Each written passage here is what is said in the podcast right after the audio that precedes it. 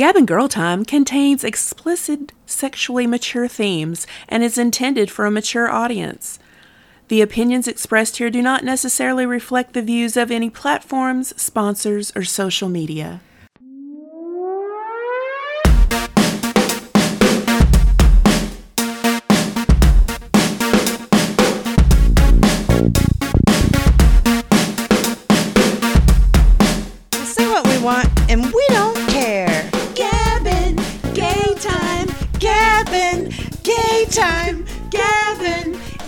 Time. It's raining man! Hallelujah. It's raining man! And Jordan. Nah. Hello!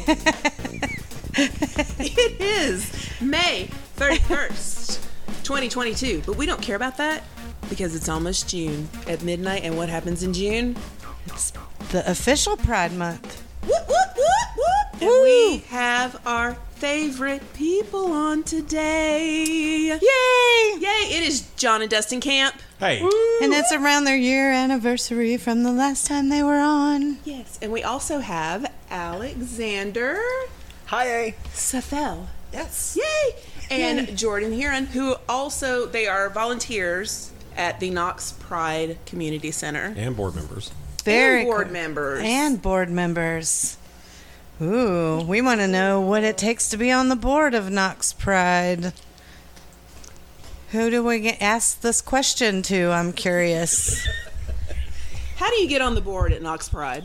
Well, we usually have an application process towards the end of the year, and then Who we is do. this talking? Oh, this is John Camp, Oh, the yeah. president of Pride. Oh, the premier gay of Knoxville. Thank you so much. I didn't say it; someone else did. The king of the gay. Ah, I'll, ta- I'll take all of them. or is it So- the president? I think you were saying president. yeah, I'll take king or president. It's the fine. gay premier. Thank you so much. Um, towards the end of the year, we'll release applications for board members, and then typically in December into January, we do interviews, and then we have a 90-day probationary period to see if we work well together, and it's what you expect it to, to be. It's a lot more work than people expect. Oh, I imagine. Which is why I am not on the board. You do a lot of volunteering. You're super I volunteer. have, I know, but I have a lot to do, and I just couldn't commit to be a board member It is right a now. lot of commitment for sure. Okay, so what's been going on since last year? Let's see. Since last year, we talked about looking for a space, and we're now recording this podcast in our space. Which is very We're exciting. very excited about that. We've had a busy, busy 12 months. So we have two locations next door to each other in off Chapman Highway in South Knoxville. So we have a little over 2,000 square feet, and hopefully by the time we record this again next year, we'll have two more spaces and have 5,500 square feet. That'll be very exciting. So you have what is what do you have here? I know that you have a collaboration suite. We're in the collaboration suite right now recording. Uh, that's set up for more meetings, small gatherings. We have our internet cafe for folks that need access to the internet. Uh, we have our Pride merch shop. All Pride merch proceeds help pay the rent and utilities here at the Pride Center. And we also have our food and personal uh, item pantry in the collaboration suite. And the next door, we have our vocational suite that used to be a 1950s barber shop and we we kept that feel because we feel like the barbershop's the heart of a community and we're trying to strive to be the heart of our community here in south knoxville um, so there we do our classes our seminars our support groups and we also have our clothing closet so it kind of doubles as both right now And you also have a little something called Brady's Cathartic Karaoke. that's a shameless plug if no one was paying attention but yeah along with our sponsored. seminars life skill classes and support groups we have trivia nights we have karaoke nights Yeah, we do. and they're lots of fun so. Starting a comedy night. We have a comedy open mic night coming up next Sunday. This Yes. podcast will be out by then. Sunday the fifth. Sign up start at six thirty. The show starts at seven. It'll be right after our Pride Sunday market. It's very Lots exciting. going on next weekend. I love the marketing. Yes. And hopefully I hope you love the marketing. You made the flyer. great marketing. Loving it. Whoever did that, great job. So what services do you offer other than the ones that you just mentioned? So daily, we're here for our main goal is to be a hub for resources. So if we don't have them here available, we have someone we know to connect you with. So we spend a lot of our time connecting folks with other folks to make sure they have what they need. Um, but we have someone here starting this Friday the 3rd. Someone will be here every day, Monday through Saturday from now on. Um, so we'll be available if you do need food, you need clothing, or if you're looking for housing or support in some way, we can connect you to community partners that have the ability to help you. Or if you're just looking for a space to meet other people. Um, and also during June, it's important to purchase Pride merch from local. So you can come to us and purchase merch and help us support the Pride Center. Yes, because the proceeds go into the Pride Center. Yeah, everything we do here is free. Um, and if you are a community member who wants to have an event here or a gathering, uh, in the other suite right now, they're doing a Dungeon and Dragons tournament. Um, if it's a not for profit, I see you, Jordan. If it's a not for profit event, there's no charge. If it's a for profit event, we just ask for a donation. So we try to make it uh, attainable for anybody to use the space. And there's a calendar at knoxpride.com of our events so you can see for the entire year. Yeah, it's really awesome. now that I've met all these amazing uh, LGBTQ plus comedians and performers, I would love to ha- host more comedy shows. Yeah, for sure. Where the um, performers actually get to make a little bit of money, but the majority goes back into the Pride Center. I think it's a great way to bring sustain. awareness to the Pride Center and also um, to bring these comedians to be seen. They're awesome, amazing, talented Yeah, the talented last people. comedy show we had here that you were not able to Yeah, I get was to. at a different great. festival. It was crazy. Yeah, and events like that make a difference. Um, that comedy show was very low impact for the volunteers, and we raised five hundred dollars. Um, that almost paid a month's rent for one of our spaces. Our bingo nights at Maple Hall are monthly. Um, the last bingo night we did last week paid the rent on both of our spaces for a month. Um, our markets we have this weekend on September or June third. We'll already have done that by the time this comes out. But we have 37 vendors that are all queer or POC minority-owned businesses. But also the vendor fees and then the folks that buy merch while they're here help pay for our space also. I think people think that we have someone writing large checks every day. It's not. It's really the folks that come to markets or bingo or drop off a $20 donation. That's how it keeps the, the space going. But if you do own a large corporation We'll take it, and you would like to donate to Knox Pride, they would be I'll more even than happy to take your money. you. Yes, and do great things with it. We're happy to take any any amount of money at any time. Can you tell me a little bit about the affirmation days that you have here? I will let Dustin talk about that. He and Rhoda kind of spearhead that along with stories. So I'll let Dustin kind of discuss that. So our affirmation days are our trans community project. Um, it is our day where we bring in a um, uh, I don't want to say glam team, but a, a, a team of professionals from hair to makeup, skincare, um, wardrobe specialists, um, nail techs, vocal coaches, therapists, anything that uh, we can provide for at least a day, giving someone the opportunity to, to feel their most authentic self. Um, so that their outer appearance matches their, their inner appearance um, is the goal. But also to give them um, a, um, a handful of resources that they don't know is available. Um, you know, as they start this transition, um, putting them in contact with therapists who are specifically for the trans community or um, vocal coaches. Because with the affirmation day, you do fill out an application, and, and the point of the application is so we know and can um, tailor your experience because it, it is a, a day of experience. So, um, and there's things on there that people didn't know that they might have access to or, or is available in Knoxville, like a vocal coach.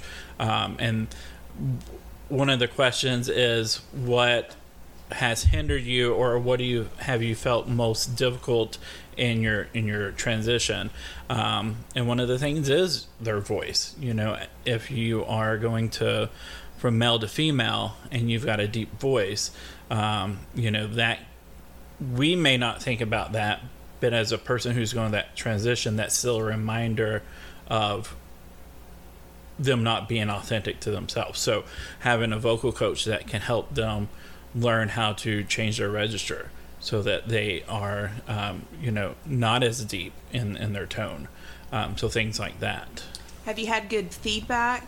Um, I know that sometimes trans people can be scared to come to a place, even if it's legit, you know, in every way. There's still that little bit of. It is, yeah. And at this point, we've had seven affirmation days, um, and we've helped fifty-seven, or we've we've had That's seven or fifty-seven attendees of affirmation days. Um, we have a, a great um, person story um, who is a, a board member, um, is here as a um, A trans representative for the yeah. community. Um, so which we she didn't she helps lead them through the day so that they feel comfortable because we know that is still a, a a level of comfort coming to a space, um, especially when it's geared towards you. Um, anybody when when you come into something that's geared specific for you, there is some uncomfortness there, and when you are already ostracized because of of that transition, I mean, you're very cautious in what you do, and we understand that. I mean, it, it took me a while to understand because I'm like, oh, we're providing all these services, you know, but not being in that point of having to always not second guess, but just always feeling uncomfortable with yourself and then being, you know, vulnerable in front of strangers with that. Um, has to be hard. You know, I, I can't say I understand what it, it's like, um, but my job in this is to try to help um, them feel comfortable so that they can build these connections with people in the community that they didn't know that were there. We, we do a, a strong vetting process with all of our stylists uh, and our volunteers that day because we want to make sure that the people that are coming in are people that can continue these services afterwards. So that's one of the as we were leading up to uh, affirmation days, we worked with um, trans community members and what services would be needed and, and, and stuff like that. And one of the feedback was even going into a safe space or a queer salon is still uncomfortable because you know this person's not completely comfortable with them, themselves and they still feel judged um, you know even within the community so the hope or the part of the point is to connect them to someone that they feel comfortable with after this. So it's not just a one day thing. We're trying to build these relationships and these bridges so that these people have um, a connection afterwards um, with someone that they feel comfortable with. Have you seen the joy on their faces when, when th- during the transformation So and when everything is done? I second guess my participation in this until our first attendee. Dustin, we we haven't even Um, been 15 minutes. His name, I love you so much. His name is is Jen, and when he came, uh, he questioned what his pronouns were, um, and went through fill out the application, and he sat down with the makeup artist because he thought that that he had to do everything to be a part of the program, and um, and he disclosed to the makeup artist that that was the hardest part for him because he's he's not femme and he's not glam and he didn't know how that was going to, to fit you know. But he was going to let the makeup artist do his makeup because he thought he had to do that in order to get the other services for the day and so the makeup artist um, asked well what when you see yourself what do you see? And and jen described what they saw. And um, so the makeup artist started using makeup to put on facial hair. And jen turned and looked in the mirror and you could just see. For the first time he saw jen and i knew then that what we were doing was important um, jordan and i looked at each other and because you could just feel the joy, but you also could feel the pain and the burden. Just, I mean, you could physically see it lift off of them. And they were like, I never knew what I looked like until now. and they said I didn't know I could do accomplish that with makeup. Um, but at that moment, I knew what we were doing was important, um, and that and that one person made this whole process. Um, because it's not easy wrangling stylists and nail techs and, and therapists and um, but it's needed. Um, and that at that moment it validated the need for it I love that. When we decided Thank to open, oh, that. sorry. No, no, go. when we decided to open the Pride Center, we, we wanted to think of ways to show marginalized portions of our community um, that we felt like Pride had overlooked or didn't think about, ways that we could give them affirmation that they belonged here. Um, and so the first thing we thought about was an affirmation day for our trans community. Um, but as cis white gay men, we weren't sure if we were the people to do that. And with Rhoda being a cis white woman, we all were very concerned whether, you know, was this our space to do it? So we talked with some leaders and in, in people that are prominent in the trans community, and they felt like that it was something that we could do. But there's always that thought of like, am I the person to do this? Is it the right thing? But when we're here and you see the changes made, or now that we're seven months in, we have folks coming back who are donating the clothing that they used to wear for someone else. Um, one of our other affirmation alumni, I guess is what you would call it, taught our first life skills class. And were able to be themselves authentically in front of other people and teach them how to cook. Um, and it's not something I think they would have been able to do before that. So now having story as well kind of completes that circle with a trans representative, which Pride we never had before. We never had a trans board member who could fight for those things or stand up for those things. So we give them the space and the ability to do that. I think that you can be anyone and still help people. And I not, agree. And I see where you're coming from Sure. with that. But if you feel passionate about changing people's lives, it shouldn't matter what orientation you are, race, gender, anything like that. my, my passion comes from um, you know as a a gay boy that grew up in a small town that was afraid to live authentically um, but now i get to look every morning in the mirror when i get ready and i see who i am and if i can use what privilege or whatever my ability to gather a crew of people that can help someone fill that at least for a day I'm obligated to do that.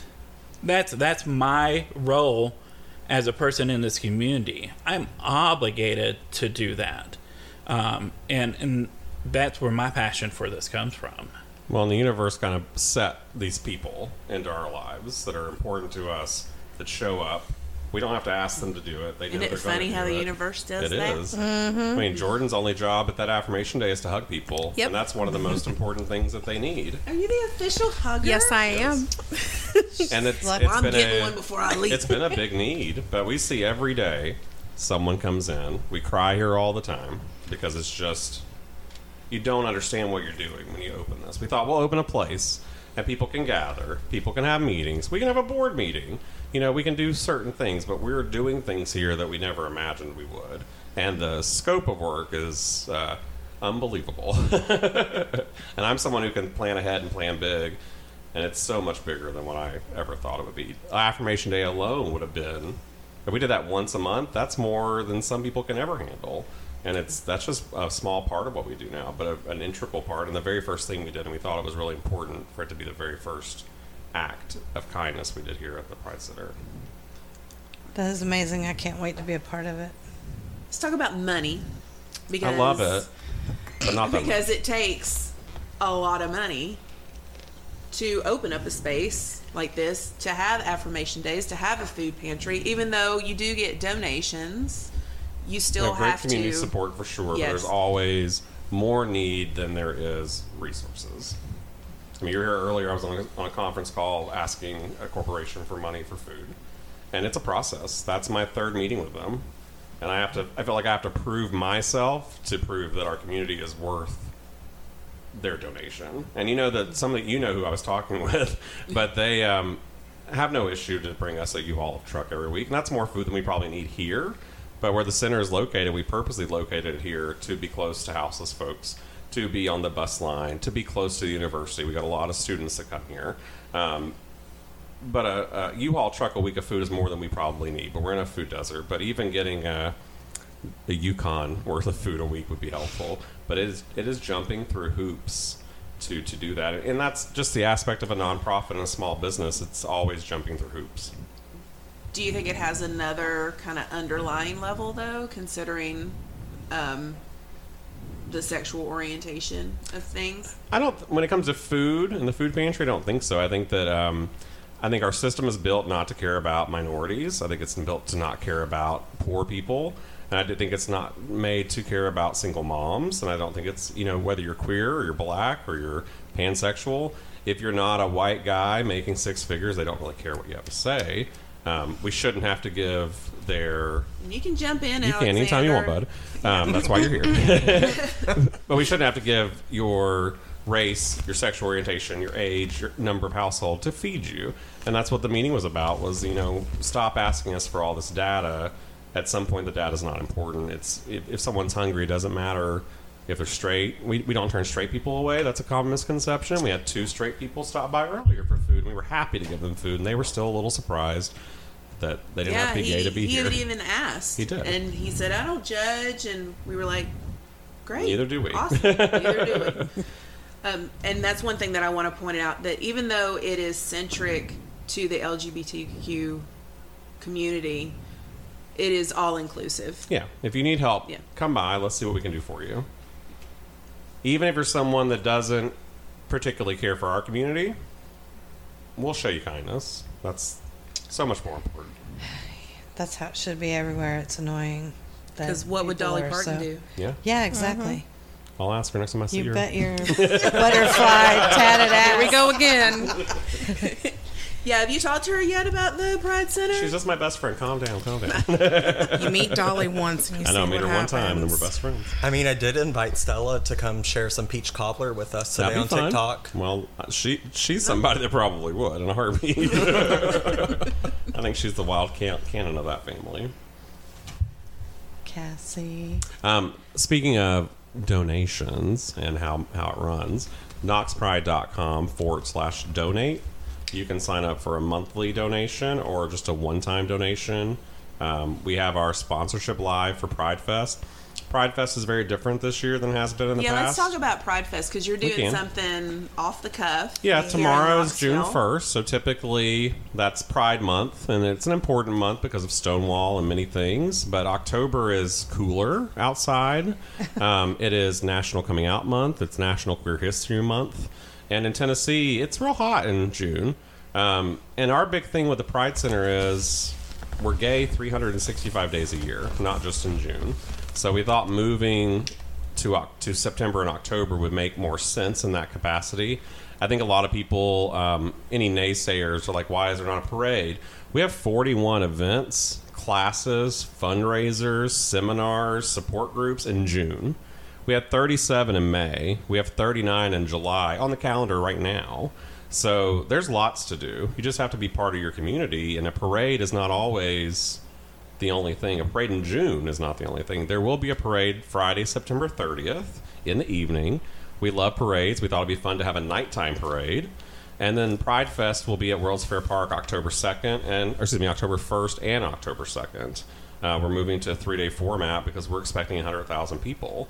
We had 55,000 people in 2019, and we're now expecting 100,000. Uh, we thought three days made more sense, but also when it comes down to it, the people who are putting in the time, the effort, the sweat, there's about 12 of us. And putting on a Pride Festival is extremely daunting, uh, especially we work with a network of other Pride centers now in America, and they let us know that we're the largest free Pride in America. Um, for 12 people, that's a lot. So it sounds like more three days, but spreading it across those three days makes life a little bit easier. Um, my big thing now is to make sure the people who are always supporting have the time to be supported. So I want them to work. I expect them to work, but I also want them to enjoy their time because we spend an entire year working for this stuff, and now we have, you know, averaging 40 events a month. We don't have employees. It's a all volunteer based organizations, so it's a lot of work. So I like them to enjoy it too. One of the big things that always concerned me with Pride was the board members in previous years never saw the parade um, because it was in the morning. But you know, you don't open the doors of a festival and it's all waiting. It's on inflatables, so everyone was there 5 a.m. I think we were there at 5 a.m. in 2019, our first year, um, setting up, and you don't stop until two or three the next morning. And when people leave on Saturday, we were there Sunday and Monday, breaking down, waiting for big trucks to come to take stages away. So you just don't get the opportunity to enjoy anything. And I think it's a really important thing to volunteer. I think it's really important to give of yourself, um, but it's also important to enjoy your time. So I think this year will be a lot different, and it will be cooler.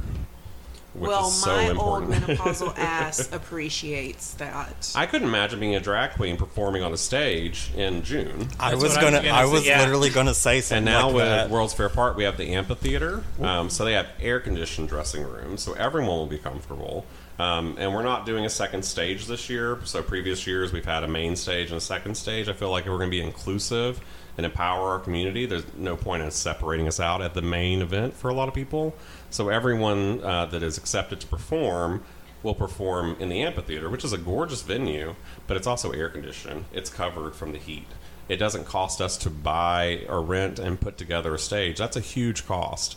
And with having a Pride Center and going to a three day festival and trying to help people throughout the year, budget is important. So not spending six or seven thousand dollars on a portable stage for a weekend and using the stage that's already there that's beautiful with two thousand seats just makes more sense economically, but also for the the betterment of our community throughout the year. Absolutely, and who doesn't love that stage? And being at World's Fair Park, that's um, I think there we did a Pride a long time ago at World's Fair Park, just in the lawn part. Not you know it wasn't big enough to use the whole space. But I remember us going. I think it was one of the first years we were together. We took our niece and nephew before we had kids, and I loved it. There's just something about World's Fair Park that feels like home. That's why the theme of this year is homecoming. After two year absence, being back at World's Fair Park, it just feels like a homecoming. And I think it's important to you know enjoy it and make sure the people who work hard enjoy it too. That's awesome. That's fantastical. Well, John, this is your podcast. Yep, just once a Today. year it's mine. So Supposed to be yours too, Gail. You barely so talked. lead it, lead it. Well, it's not, you know, t- it's Gavin Gay time, not Gavin Gale time. That's true. We'll do that Right on another night. That you So- so, a big weekend. You've probably talked all weekend. Man, people are probably so tired of hearing me, but they'll be happy after this. Well, I th- and the other thing with moving the festival to October, other than the heat for our, our performers, also for the young attendees and the older attendees who can't come because it's too hot for them to get out, but also it allows us the month of June to um, showcase and queer businesses, other organizations that wouldn't normally get that. Um, I was having a conversation the other day. You know, people want to say that you know June is is Pride Month when you have to have a festival because of the riots and stuff. But when you think about what the riots stand for, I mean, it was for a change. It's to make things better, and and that's what we're looking at doing in June is, showcasing ways that we can continue the fight and not just have a, a, a party. Yes, it's it's it's great to celebrate where we've come from since then, but there's still a fight to happen. Mm-hmm. And in in June, we we we're hopefully going to lift up organizations that's going to help continue that fight. I will say, as a straighty in the ally performance and in the community, listening to stories from people all over America um, definitely changed my perspective. Some places are very progressive and life is good, and yet there are still some very bad, bad situations going on where it's almost like purposeful where things were cool you know it was like cool to be gay which is awesome why wouldn't it not be cool to be gay i can't fathom it because it is the coolest. It's the best people. Like, uh, anyway, the Pensacola was always a large. The Memorial Day weekend was always a big holiday and uh, very pro LGBTQ plus. But I'm just surprised at the anti-gay rhetoric. It's almost like where did this come from? Like what is happening? So it's like a resurgence of hatefulness. Yes. Florida in general. Maybe just I don't I didn't travel all of Florida, so I can't say Brady. I can't speak for everyone in Florida. But it is But it's- important. That's another reason we moved to three day format. Um, a lot of people that is their day where they are who they are. Are they around other people who are like them? Are they experience what they want their lives to be? Because we live in rural Appalachia. We, we we expand Knox Pride to all of those areas that we can you know that aren't in Knoxville or aren't as lucky as we are to have a family of friends who are accepting and don't care you know what you do. Um, but giving it a three day to have that gathering time is even better than one. Um, and there are folks that can't come to the Pride Center for events. You know, they have to do things in secret. They can't just get away to come and do things. So the the festival is super important. It doesn't have to be in June though. Um, Right. We will celebrate Stonewall. We will celebrate our history, but we're going to do it all year. What Also- I love is I oh, I'm sorry. Oh, I was just going to say October is also LGBTQ History Month. Yeah. So, like, that's not a hard transition either. And Not just to speak to your point real fast about um, the ridiculous uh, anti LGBTQ rhetoric, wherever there's light, there's always going to be darkness follow. It's true. That's just what it is. And that's how you know that we're doing things properly because there's haters. I hate to make it sound that way, but Mm-hmm. It's it's, that's just Well, what that's it hope is. is to be a, a beacon to the community, to be that light. Have you Um, had much pushback since you've opened? Here at the center? Not no. that I've noticed, and I've been volunteering with you since the beginning. No, we've been really fortunate in that space. We haven't had, um, you know, even like through social media, people have been very supportive. Um, but there's, you know, there's a, that group of people out there. Um, we don't care what they have to say. Come, come, come for me all day long. 4028 Chapman Highway. I got no problem to talk to you. But we have to advocate for the folks that don't have that in their life or that ability to do that. We are fortunate. The last Pride Fest, we had seven protesters. We upped security thinking we would have more, and we had seven. Um, so we are fortunate, but we will always be aware of our surroundings and make sure that we can protect everyone. Um, but no, we have not had a big pushback here. I don't know if it was the right timing or if it was Kismet. I don't know what it was, but it just hasn't been. I don't feel unsafe here. That was some questions that were brought up. We have a security system. We have a lot of fail safes in place. But I feel very comfortable here. I think most people feel comfortable here. It could be just you. It could be. I'm an asshole. what were you going to say, Alexander? So, um, I think the reason why we've not really had a lot of pushback as a queer, black, and white person, I feel like the hate within, like, towards LGBT people of color in this city is hidden and quiet and silent. There's a lot of racism on the straight side and within the gay community ourselves. I've seen countless white people tell black gays, mm, "You're not my type," and I think that's why we don't see it a lot. It's just very silent and subtle racism, and we can't really pick up on it unless you have your radar focused on it. And I think that is kind of a blessing and a curse because a lot of us don't get have to deal with that emotional trauma and i think you can kind of pick up where i'm going with it mm-hmm. i rather see like okay i see the little subtle hint that you're racist but don't give it me your full strength i'm just going to back away if What's that the makes sense saying? It's better to know the devil. a devil that you know is better than a devil that you don't. yeah. Mm-hmm. Well, we can't fix everything, but we've had situations where we've discussed. Alex and I have had discussions, and we go after. I'm not somebody who messes around. You want to fuck with somebody that's important to the community, to me, to our organization in general. I'll come for you. That's what we have to do as supporters. Oh, there's someone walking into the Pride Center because we are an open space. Yes. Hi. hi Is this where the little store is? too? yes It is. We're actually recording our, s- a podcast right now. But you know what? You can come in Yeah, and come we'll cut in. you out. come on yeah. in nope oh, oh. I'm gonna. You want to grab her? Oh. yep i'll grab any, I'm any- recording that. I'm recording all this right now. I just started again while you were talking. tell about that story. Ian. Uh, so while we were talking about you know this hate rhetoric and stuff, um, there was a gentleman that came by the center today because he's in town for work and he lives in Indiana, and um, he was scrolling Facebook and saw a post about the center um, and felt like he needed to stop by and support because where he is from in Indiana, um, there is there is nothing like this because it's so backwoods. Um, thinking about that, and so he felt it was important for him to sumo- support the community where he could because he can't do it where he lives.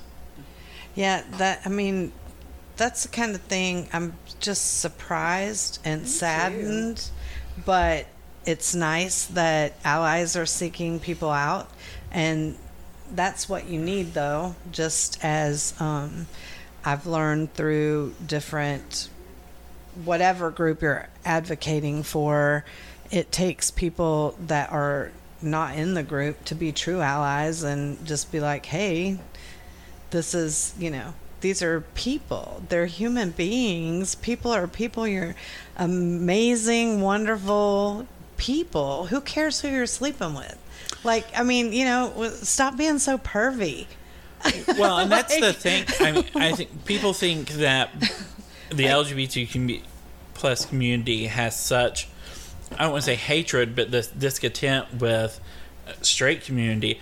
But um, one of my favorite TikTokers, um, you know, just made a, a very big post in support of the LGBT community and got a lot of flack for it.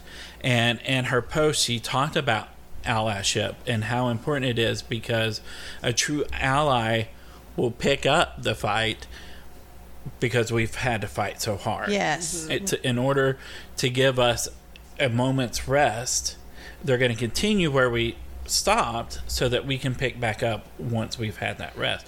And, you know, we can't, as a community, discredit anyone that is willing to support. Um, and, and just because you can't say that you're a queer person doesn't mean you don't belong. So, down at the festival, I brought my son, who's straight, with me down there. And my daughter's a lesbian. She didn't want to go. She had stuff happening at home. So, when I would introduce RJ, plus I was the ally performer, so I was like, okay, I brought my son. And they were like, oh, you know. I was like, he's straight. I'm like, my daughter, who is gay, you know, she decided to sit it out, but, you know, she's already perfect. So let's see if we can gay him up a little while he's down here. But it was so great because on the ride home, he was like, "Ah, I don't understand men who, you know, are so worried about gay men hitting on them or whatever kind of a thing or treating them anyway. He goes, I had maybe two guys. I said, Are you sad you didn't get that much attention? he, goes, he goes, I had maybe two guys that were kind of like, Oh, and then I was like, Yeah, cool, bro, you know, and he looks like, a, and then he was like, It was so sad to see their face like, Oh, great, he's a bro dude, you know, or whatever. And, but That's he my was like, husband's life right there. "Nah, I know, right? Everybody wants him. Let But- me tell you. I, but I can tell you, um, we know when you're straight. Yes. And, and we ain't coming for And you. that's what he was saying. He why was like, why am I wasting my care. time when I know I can't get Also- some? Except for when it comes He to was dance. like, they don't want to.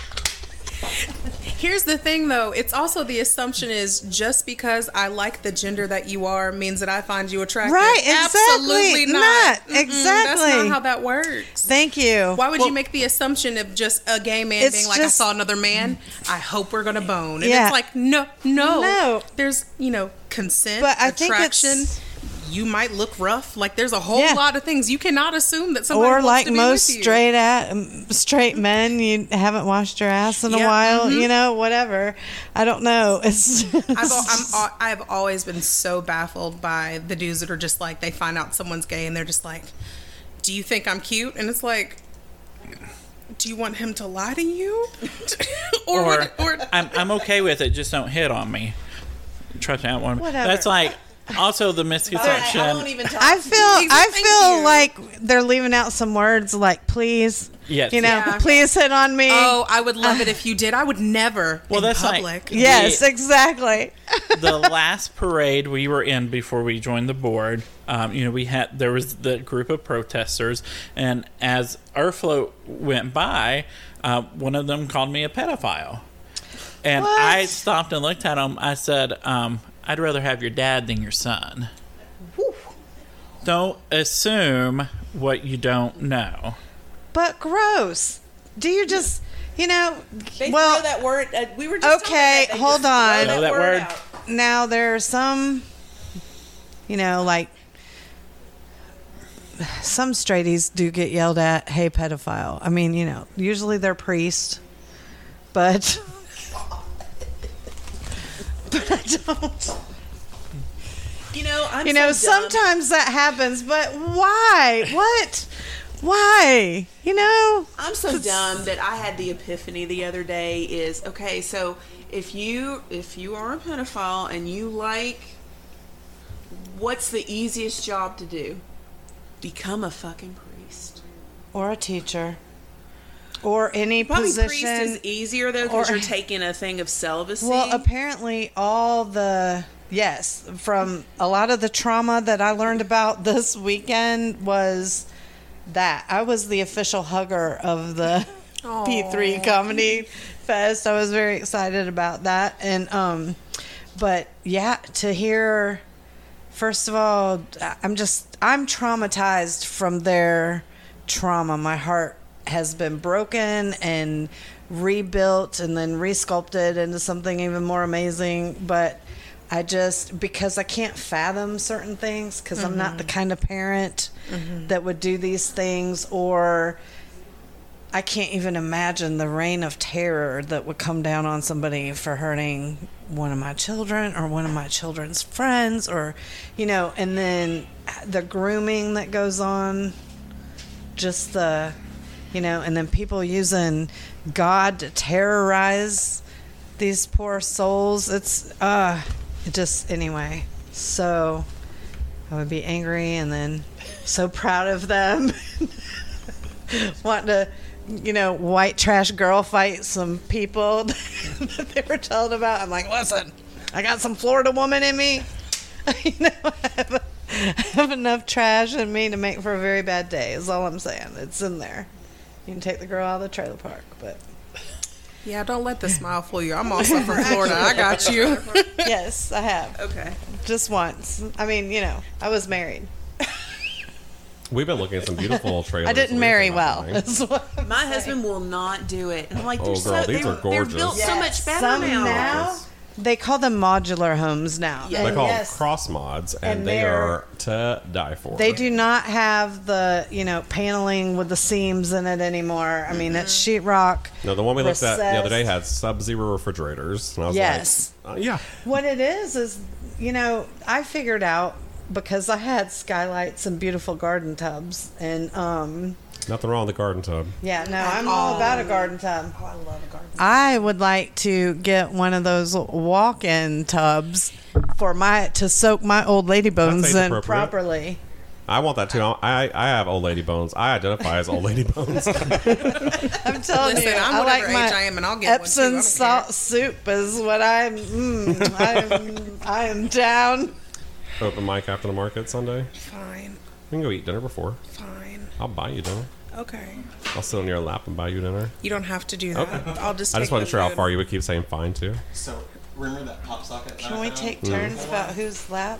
Yes, Really? he he can. My lap is open to almost anybody. It's just Yeah. not John Camp. As soon as you like pop it and like put your finger, it pops off. so then I tried it with my phone. Oh, you're good. Our podcast. Thank you. You might hear yourself. Oh, this next one that will be out next Monday. Awesome. Thank you so much. Thanks for coming by. Thank you. Bye. Bye. We flip this our heads back off their harsh. Oh, my name's John. Daddy don't like harsh lighting. Ah, I don't. Daddy almost forty. I still want to Daddy. know who did that. yeah, someone wrote washing me up there. Hey, John, Well, have you where- looked in this It was yet? probably Brady. No. You should look at that. Was it? There, I remember there's something in there. I don't know why. Yeah, you should just take a game. But of why? I don't Was know, it I didn't you? do it. All right. We wrote Do you know it. where you want to start back to? We're you're we're recording. Oh. All right, Brady, get back and get back to business. Back No, to business. you you are orchestrating we- this. sir. I gave you the last were- part. We we still got some filler. I feel like I don't feel like you have to finish now, unless you're ready. Are we ever ready to dip. finish? We're never. We we say do we're we ready to get to finish, finish? and then we talk, Talk. for another thirty Yes. minutes. Gab and John time. We say what we want, and we don't give a damn. Right? Boom. I'm going to do a shameless plug for uh, the RuPaul's Drag Race viewing party at South Press every Friday until July 11th, I I believe. believe so. Yep, Oh, through the very end of. RuPaul. It's been a lot of fun. We had what twenty people last week. Uh, somewhere around there, yeah. That sounds good. It starts at 6.30 every Friday. Well, doors open at 6.30 and the show starts at 7. and the coffee bar is open, and then we do a discussion afterwards. Oh, We have our- like what kind of discussion? Talk about the show. Who, Talk about the outfits and who should have won and who tea. didn't. Mm. Like At the Raja Pride Center on being- Friday nights, we have um, Raja is being shit on, and I don't I like it. disagree. Jinkx Monsoon's amazing. You disagree? Okay. I, I loved Raja in season 3, but the fashion is just not doing it for me. There's the door. I mean, like, It's been a great ride. for the first fashion queen, I'm just not getting high caliber f- fashion. Like what Shea's Talking to the giving, microphone a bit closer. what Shea's giving, what Trinity's giving, Monet. Like, mm, I'm gonna say those are like my top Monet's three amazing. with fashion. But Friday nights at the center, we do our youth groups. So we've been hosting the viewing party at South Press. And Jocelyn is a great community partner, and has been great to open up for us. And they have the coffee bar available. So we had a lot of fun. We watched the two weeks ago, watched the if first you're one. listening, this is the open invitation to come be on our show. You just have to walk in with a backpack and be like, we're starting. Also, Jocelyn, I love you. Just she may let it not, be she known. may not, she's like, oh, I don't remember. Okay, I guess I did. We love South Press. We do. They've been a great community partner, and um, like we told you a year ago, she opened during the pandemic as a trans woman, a minority-owned business, a coffee shop, and succeeded and flourished and thrived. And we're like, if she can do that, it's almost our responsibility to open a Pride Center. There was no reason anymore. Someone else went out and did something out of the ordinary, and it worked. And luckily, it's worked for us too. Yeah, I'm ready for the North Press, so I don't have to drive. I think All she's the got some here. surprises coming up that everyone will be pretty excited about. Well, if she come on the show, she could tell us all about it.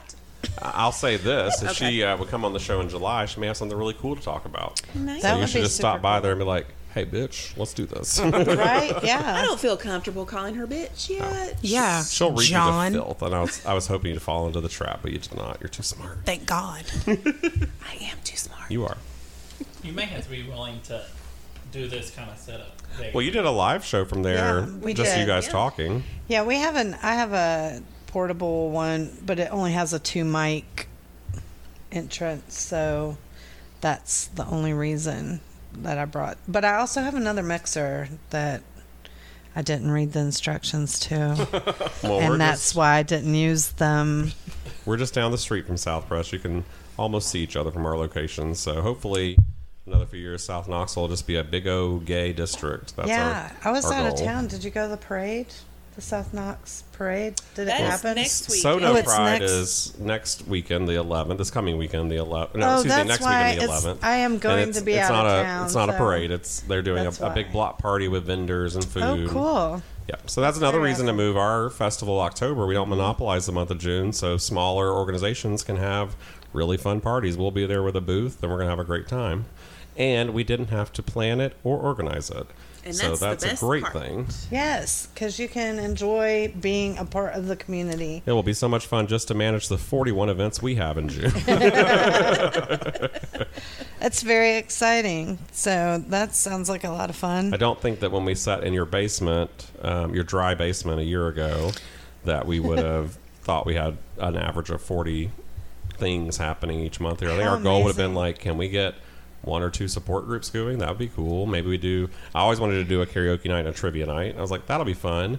But we just never thought it would be every day, all day. Yeah, Brady gets Volunteer of the Year of Gavin Girl Time. she gets an award Okay. for Brady's I'll a, take it. the Brady's a great volunteer. consistency of the um, cathartic karaoke. I'm so thrilled at how It's been one of most one of our most successful events. how it's grown, and it's all Brady. And people people really enjoy it. I think it Does gets all their emotions me. out. I mean, if it wasn't for the camps, I would not even be able to do karaoke right now. They have given me a space to where I can come in and uh, create the little art that I have and to give people the opportunity to just sing it out. Just get it all out. And that's what I want in cathartic karaoke. And uh, Jordan, you're you're a big part of that too.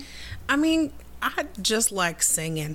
so, like, I mean, you just gave me a place Do you know to that there's sing. a karaoke bar here in Knoxville Mm-hmm. that just opened? I had no idea until I saw it on Facebook. Yeah, I think karaoke's got to come back. I remember back in the day when we would be on come here on vacation and have to go. My uncle would just have to go to Big Mama's oh, oh, yeah. Oh my God, I I've only been miss there Big once. Mamas. Well, we purchased more laser lights to bother Brady and Carrie King to the ends of the earth. But we're gonna uh, affix them so they don't shine in people's faces. But we we're investing in some of our programs to make sure people's experiences are even more fun because I think it's a big part. We have two interns from the UT, the University of Tennessee Psychology Department, and their entire year has been spent building out a survey, monitoring that survey, processing that data, and then coming back to the Pride Center and telling us what we need, what we're doing well, and where we need to work on. And it's all That's so community driven.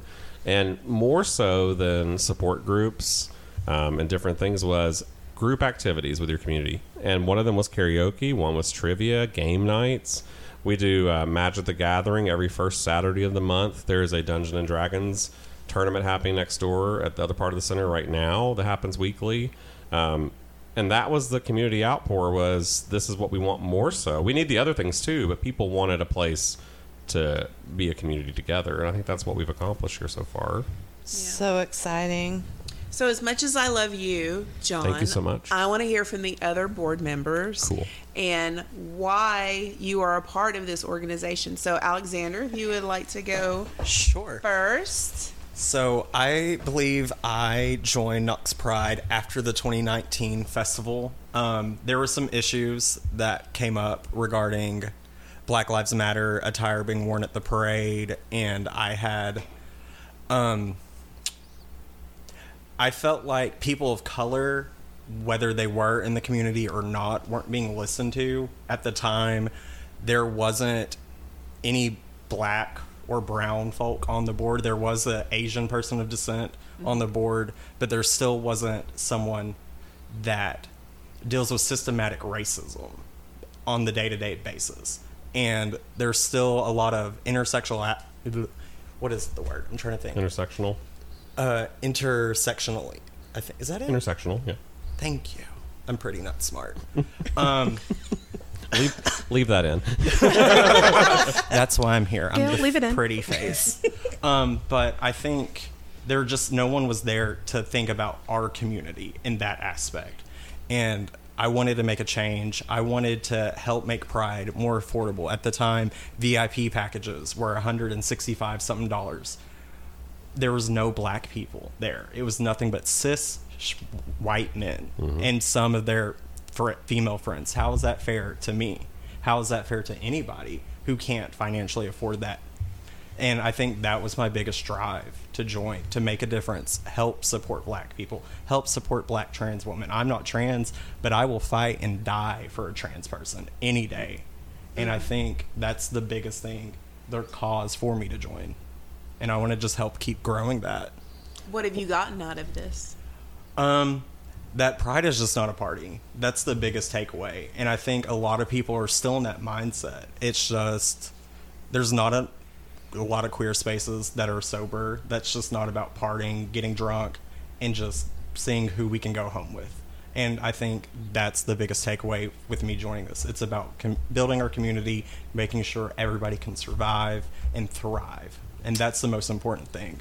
How does the community feel about the commodification of pride, of it being now consumer driven? Do you feel, do you like that it's a fad? Does it bother you? Or does it help spread more awareness? Or you know, I'm just curious. How does the gay community feel about that? Are you asking Alexander or anybody? Anybody? It's a free question. you might let's for start. and I'll let you have your hot take. Yes. I think that you have to capitalize on things. Um, I think it's great awareness that people embrace pride propaganda, if you will. Yeah, I, um, I, I mean, that's I think that's a perfect. but I think there's a better way to do it. Um, the Pride Center, we're a nonprofit. We're a small nonprofit. If you look at a lot of places that we are hitting the numbers of, we have to have sponsors Yes. um, to continue to be free. It's really important. Just what Alexander talked about. We listened to those things. He and I started the year before him, and we had very similar feelings about you know things. I I joined Pride because I felt like it was a bunch of people that like me that I didn't feel like were representing our community. So my goal was to blow it up, um, and we did in a way, in, in a good way, in a different way. I'm a different person than when I started here, so blowing things up or have a different meaning to me now. Um, but I think it's important for sponsorship because just like what he talked about the VIP passes, they're unattainable. I thought they were expensive. Um, we re- removed that Can this you year. explain what that is? So- it's a free. So with the VIP it- pass, okay. you it, it, it had good intentions. Um, I think the thought process was another way to make money off people who could afford it for the folks that couldn't. But what it ended up happening, and it kind of shocked me and Dustin, I think both. There was a large area in the middle of Pride, separated by a physical fence, with your own party, uh, with better food, better alcohol, all included seating spaces, air conditioning, private potties. bathrooms, and it just to me, uh, probably for the first time, because I feel like I was probably not the best representation of our community for a long time, but I saw that while I was working in the trenches with everyone else, and I thought that is the biggest visual of Privilege. segregation and um, disjointedness of our community and privilege. And it was just a bunch of white people. And as I started researching because my brain is more systematic numbers, spreadsheets, and started looking, it wasn't folks who represent our community. It wasn't even folks who paid to be there. And I felt like it was just a glaring just this thing like this isn't okay. We shouldn't be doing this. So alexander and i and several other people talked about it for the last two years. We worked really hard during the pandemic to use our time wisely. There will be no vip this year and i think that might make some people angry but i would challenge you if you're angry about that to really think about where the root cause of that is. What what in you is making you angry? Because it's not us making you angry. Um, there will be a pride pass so you can get um, tickets for your drinks at, when you pop in, so you don't have to stand in ticket line, and there'll be preferred seating in the amphitheater. Um, and that's just like any other amusement park. Anywhere you go, Dollywood, you get fast passes. So I feel like it's a lot less not community being together. But if you want to have the ability to grab your drink tickets before standing in line, we can do that, and it'll be much less expensive. Um, I think it'll be more obtainable to a lot of a lot of people. So I think removing those kind of things are important. But the flip side of that is. You have to have Pepsi. You have to have Choice Health Networks. You have to have Cherokee Distributing.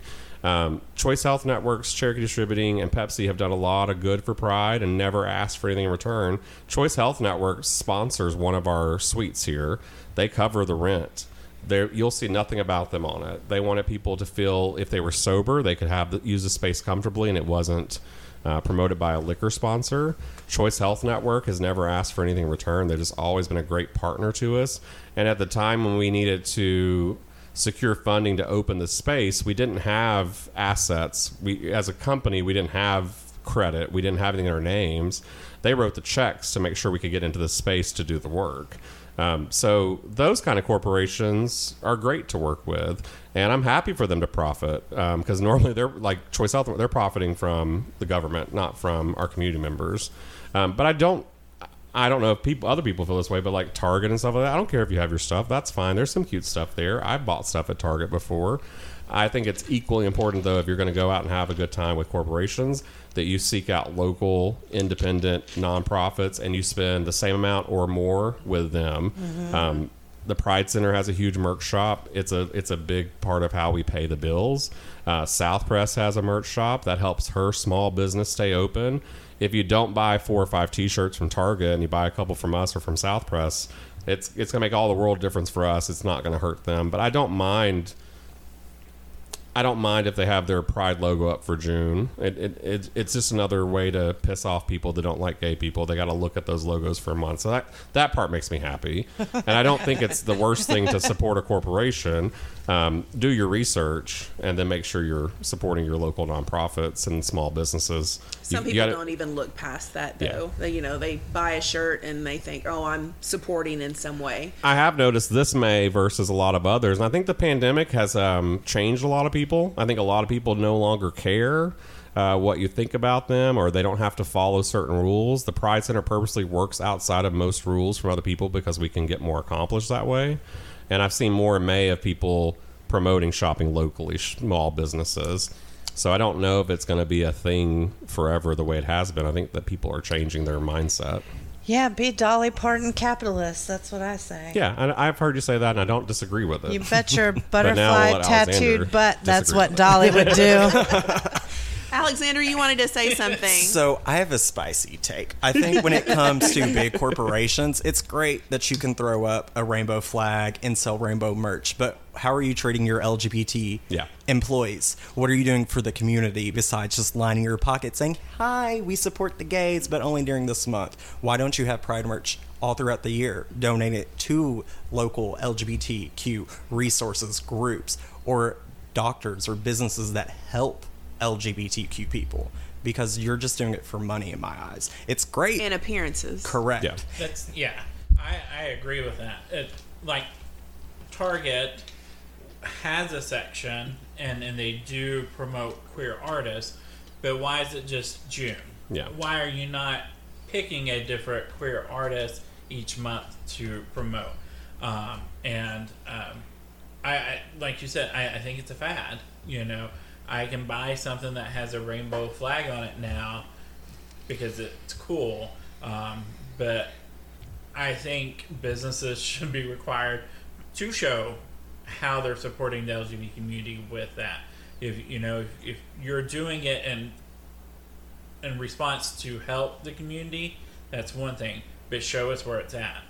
But I I think there has to be some accountability because Walmart. Why does Walmart have a pride section just for June? I mean, it's shitty stuff. But Why do they have a Juneteenth ice cream that's trademarked by See- a white Oh, it got right. canceled. corporation? Right. Yeah, but, but- it should know. never But- even. but- a company like Walmart that should never even got there. No. I felt like if I walked in, and was like, "Hey, Alex, hey Jordan, I have an idea, Juneteenth ice cream," and you would both be like, "Go to No. hell, Yeah. stop." Right. No. that I think has to come from our community. Yeah. we we are supporting these businesses and we're allowing it to happen. I don't think it's part of it. I think that as community at large and allies, it's great in June to enjoy that stuff. I think there's a part that you can really enjoy and it's fun. But I think that as a group across the nation, across the world, we have to start holding them accountable. Like you said, we have to say, why are you not doing this every month? Why are we not seeing more of this? But also as a community, we have to say, why are we not supporting our local queer owned businesses, our POC owned businesses, minority owned businesses? And Because I know this, those those businesses have merch up all year long. Mm-hmm. Because I don't need a pride flag in June. I you know you need it all the time. and to those big corporations, we're black 365, we're queer 365, just not for 31 30 days in one month. Like so show your support every single day. And show your employees that you care. Provide trans healthcare, gender assigning uh, surgery insurance to your employees. Give the employees what they need. Just don't throw up rainbows and like, hi, we love you. No, that's not enough. Having worked for Walmart for 20 years and re- retired from there, well, you worked at Sam's. a lot- No, I'm just kidding. That's a little bit better. Her story. That's a little bit better. The bougie Walmart. the Walmart. bougie Walmart. Both Walmart. They're in June. They're not even thinking about June right now. They're thinking about Christmas. Mm-hmm. So every you know everything has a schedule, and it's six months before, and they just they don't care. Nope. It's June. I'm going to make money during May, Pride. Every every from December, February, January, winter, February, Valentine's Day, mm-hmm. March, St. Patrick's Well, I don't care Day, if they make money. Make all the Easter money if you it want. falls What you on do with it Easter. is important. Mm-hmm. April, Easter, Mother's Day. and they can say Father's that Day. they All these made-up donate dates. Every are you going to go to them and say, okay, I want to see your books because I don't believe you? No, No. you're probably not going to. So they can sit here and say whatever they want, but it will be. Yeah, it might go to the community, but it's like a trickle down kind of th- Yeah. right. Like it's going to go here first, and then Mm-hmm. and then the the pride community might get a little sliver. But if you if something. you start supporting the local and the small business and pride centers, there are pride centers all over the country. We're part of a network now. I had no idea how many there were. If you start doing that in Moss, then they will notice. Mm-hmm. They will have to make a change because Walmart may not care, and people have to go to Walmart. That's just part of life. There's there's not you don't have to go to you don't have to, but a lot of people do. Sometimes that's all you have around you in some areas. but if you start old making that change at a national level, it may take some time, but we'll start seeing the change that people want. It's it's nice to talk about wanting a change. We have to start really thinking about how do we start really effectively implementing it. and to kind of piggyback off of your corporation uh, with the donations, when I worked at McDonald's and I was there for 10 years, uh, they donate a penny from every Happy Meal to the Ronald McDonald House. And the rest is by what people donate. How can that charity that they own support themselves off of a penny from every Because Happy they Meal? They sell billions, yeah, but you would They're think still not giving that billions much of money. pennies. that's still not a lot. Give 'em a dollar. Give them two dollars. It's well, true But it's facts. it's another thing. It's the it's the perception of the consumer. They think that all this money because they see tons of Ronald Mo- McDonald houses. They see the work it's doing because they put those people out in social media and say, "I survived. My child was okay. Blah blah blah. My family lived here for eight months." That does happen, but there's a, a perception that it's there's millions and millions and millions. It's not other people donating. And it's the same thing with you know any other nonprofit. People think that Pride has millions of dollars lying around. It's a struggle to make sure every need is being met. Um, but I think people just think because if you do a good job or you have a building that kind of looks nice and you're consistently here and doing things, it must be okay. And I think that's the mindset that we get into, whether it's June with corporations for merch or any other month that we're not taking care of our community. Um, there's always a cost, and it never it never gets lower. You're never going to be like, ah, the electric bill's a third of what it used to be. That's just not how it works. Well, I think part of that is because we are people are still in the mindset of, of a one day festival, and so what they see is there's 25 companies that have donated enough money to get their name and their logo on something, so therefore there is a ton of money coming in. But what they are not seeing is that that company's paid thousand dollars one time for one day, but that company's not giving thousand dollars each month or every week or or what it is. They've they've given enough for one time to get their logo on a piece of merch. Well, and even with transparency, I think it's important to be transparent with what we're doing. And I'm the bottom dollar ends with me. We don't have five sponsors for Pride in in October. The pandemic made a big difference, I think, with people. I think a lot of people think we received money in 2020 and 2021 that we just banked from corporations. There were no Pride, so there were no sponsors. They're not paying us to help Pride. They're paying so you see their logos. It's just a. It's that's how that's the- business. no matter what their intentions are, there's some great people we work with that really care, but what they're paying for at the end of the day is to have their logo on our banner. And if there are no banners, there are no money coming in. Um, and this year it's been a struggle, even with people who have been sponsors of Pride for 10, 15 years. I don't know if it's uh, they think we're doing great because we have an actual building, or it's just that everyone's hurting from the pandemic still.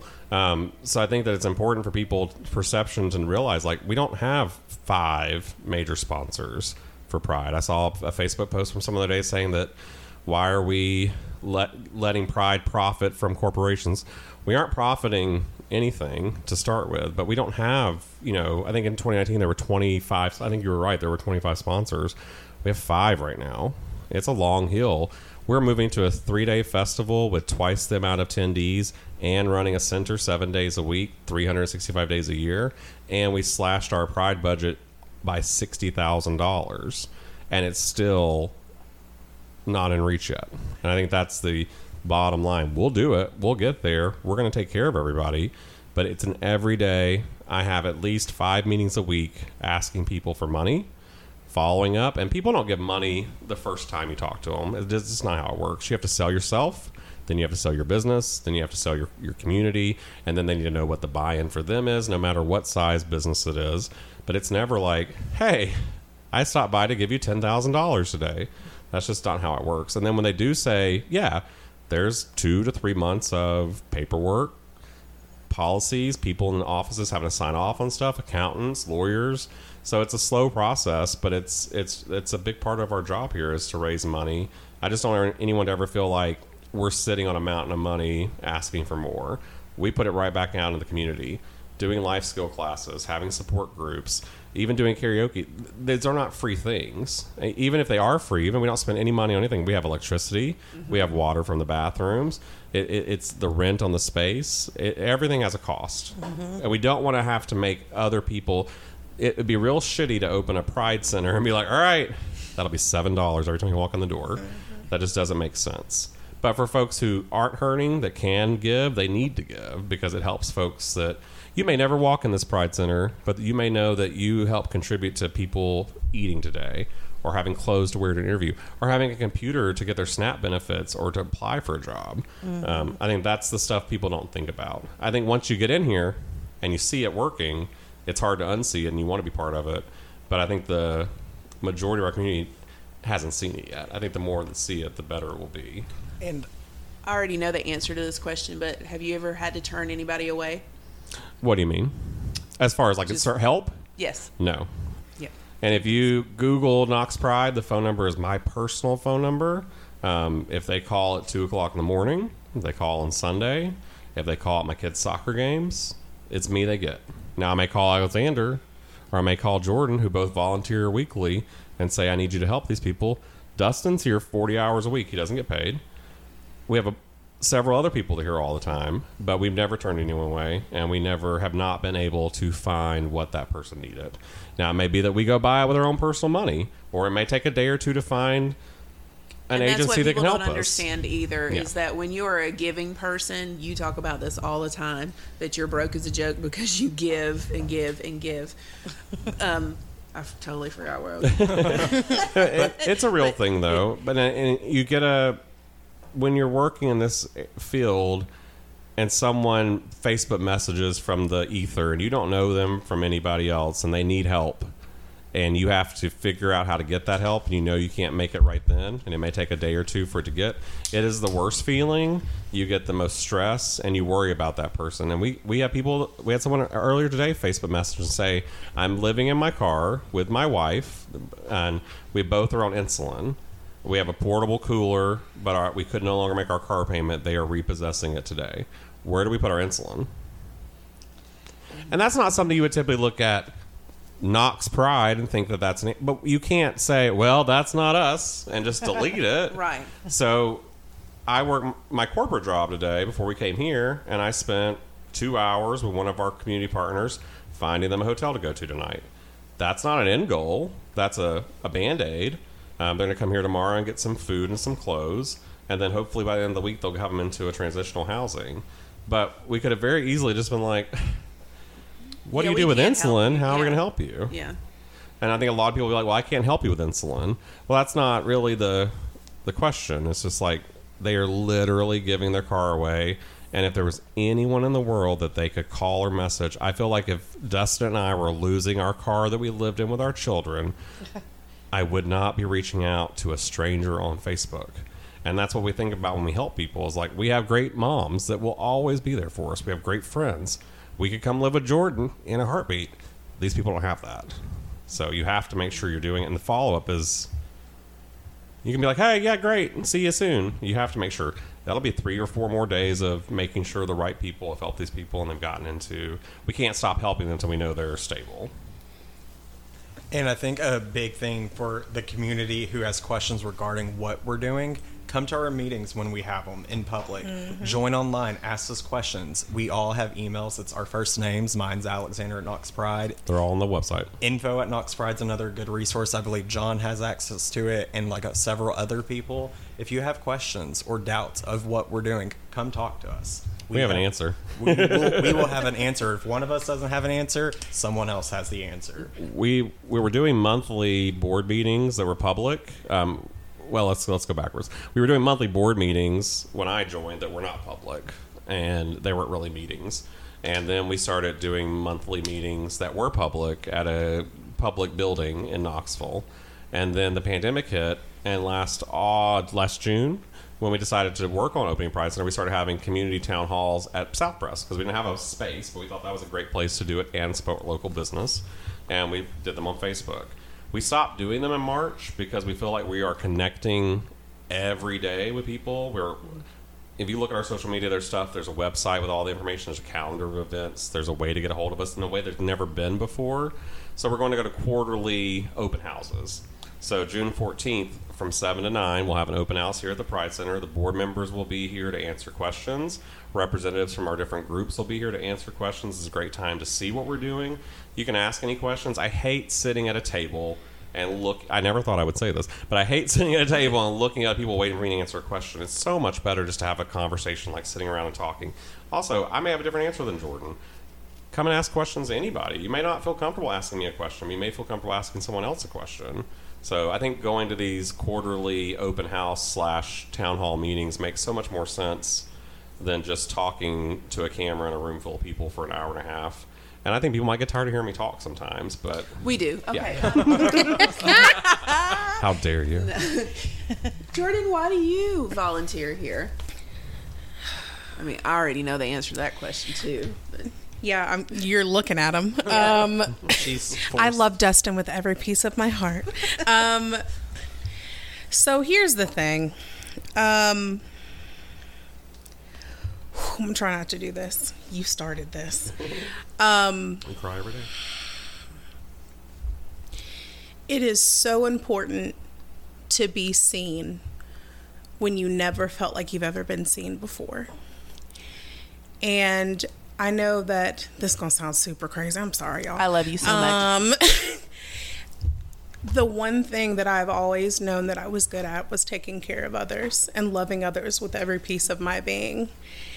And being able, being someone who at a very young age has been an ally, like just in high school, like my first report was on gay marriage being legalized. Like it's from the jump, I've been just fully supportive.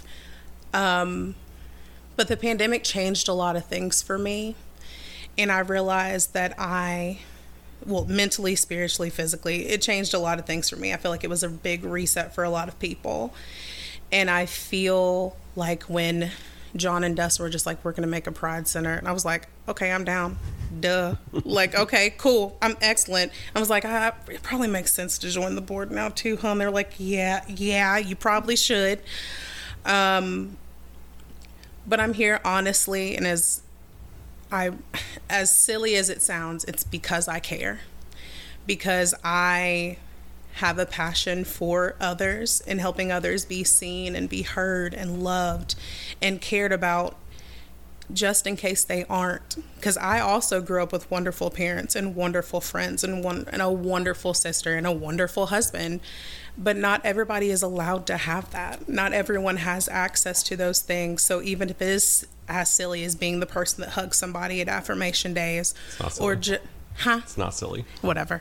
Um, even if it is just hugging someone at affirmation days or singing out some of the best karaoke tunes with your best friends, all of those things do nothing but build community and create a safe place for people that may not have a safe place at all.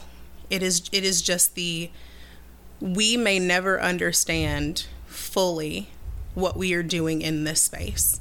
And I don't have to live to see it at all because just like just like Jen, if we help one person, then I'm good. I don't have to do anything else because that person's life is different because of something I did simply. But it's almost like a drug because once you help one person and you see Yeah. you want that feeling more, so you want to help more people. Yeah, and I'm a social worker on top of all this. Yeah. Like that, my muggle gonna- job we were is I'm there. yeah, like I'm. It's not like this isn't. I already I was already equipped with the tools to help in this capacity, and so why not just do it consistently? Because there's always work to be done, and I feel like the more people that are willing to do the work allows the people that have been working here the entire time to have the respite that they need, so they can refresh and come back better. But I think it's important too, with being seen, that people realize that the center's for everyone. Mm. Yes. doesn't matter. You don't have to come from a, a low income family.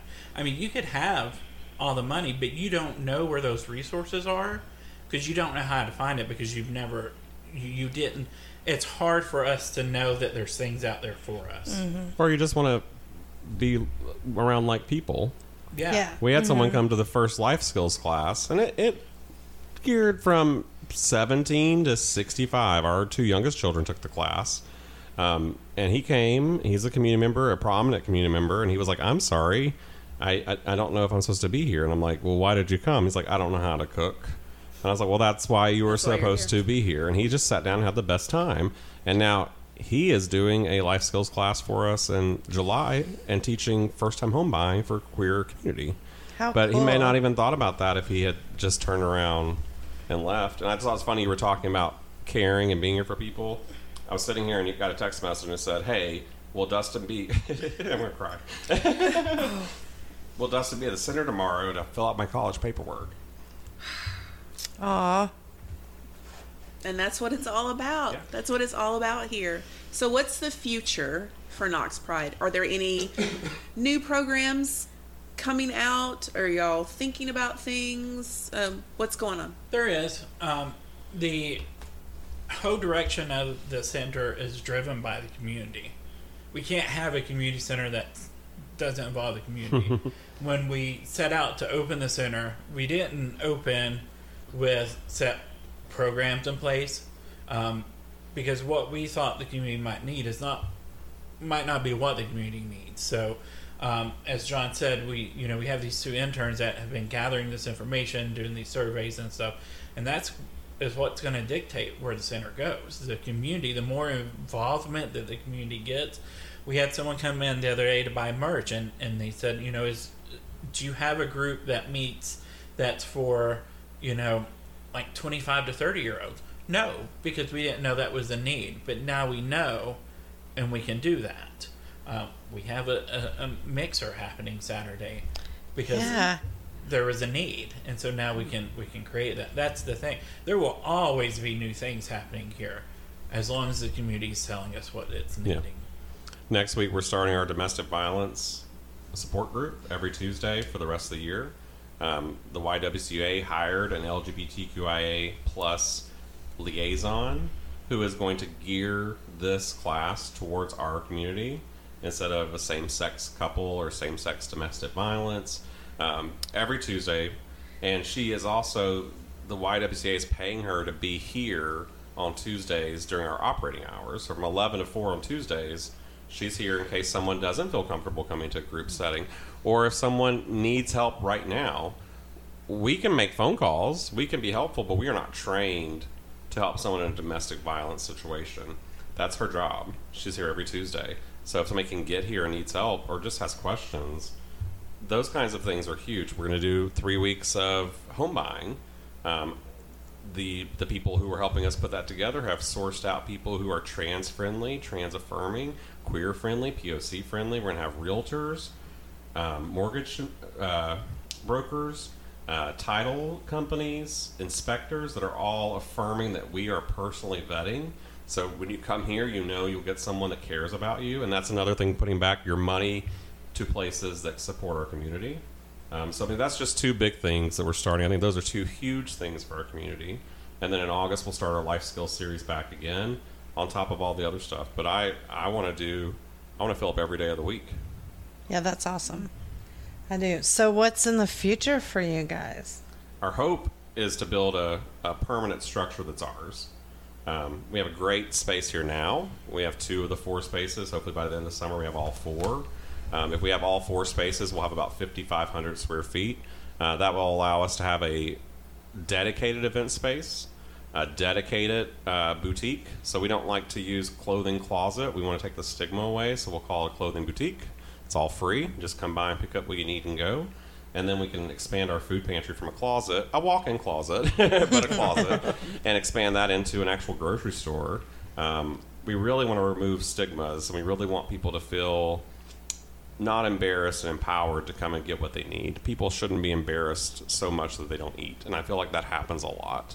Um, we dealt with a friend that did not realize that we did this, that needed something, and they were really embarrassed. I was like, "I'm happy we're here for you. We would have done that for you if you called us, but you should never feel embarrassed to walk in this door. Anyone who needs something should be here, and if you don't need something, be here in support."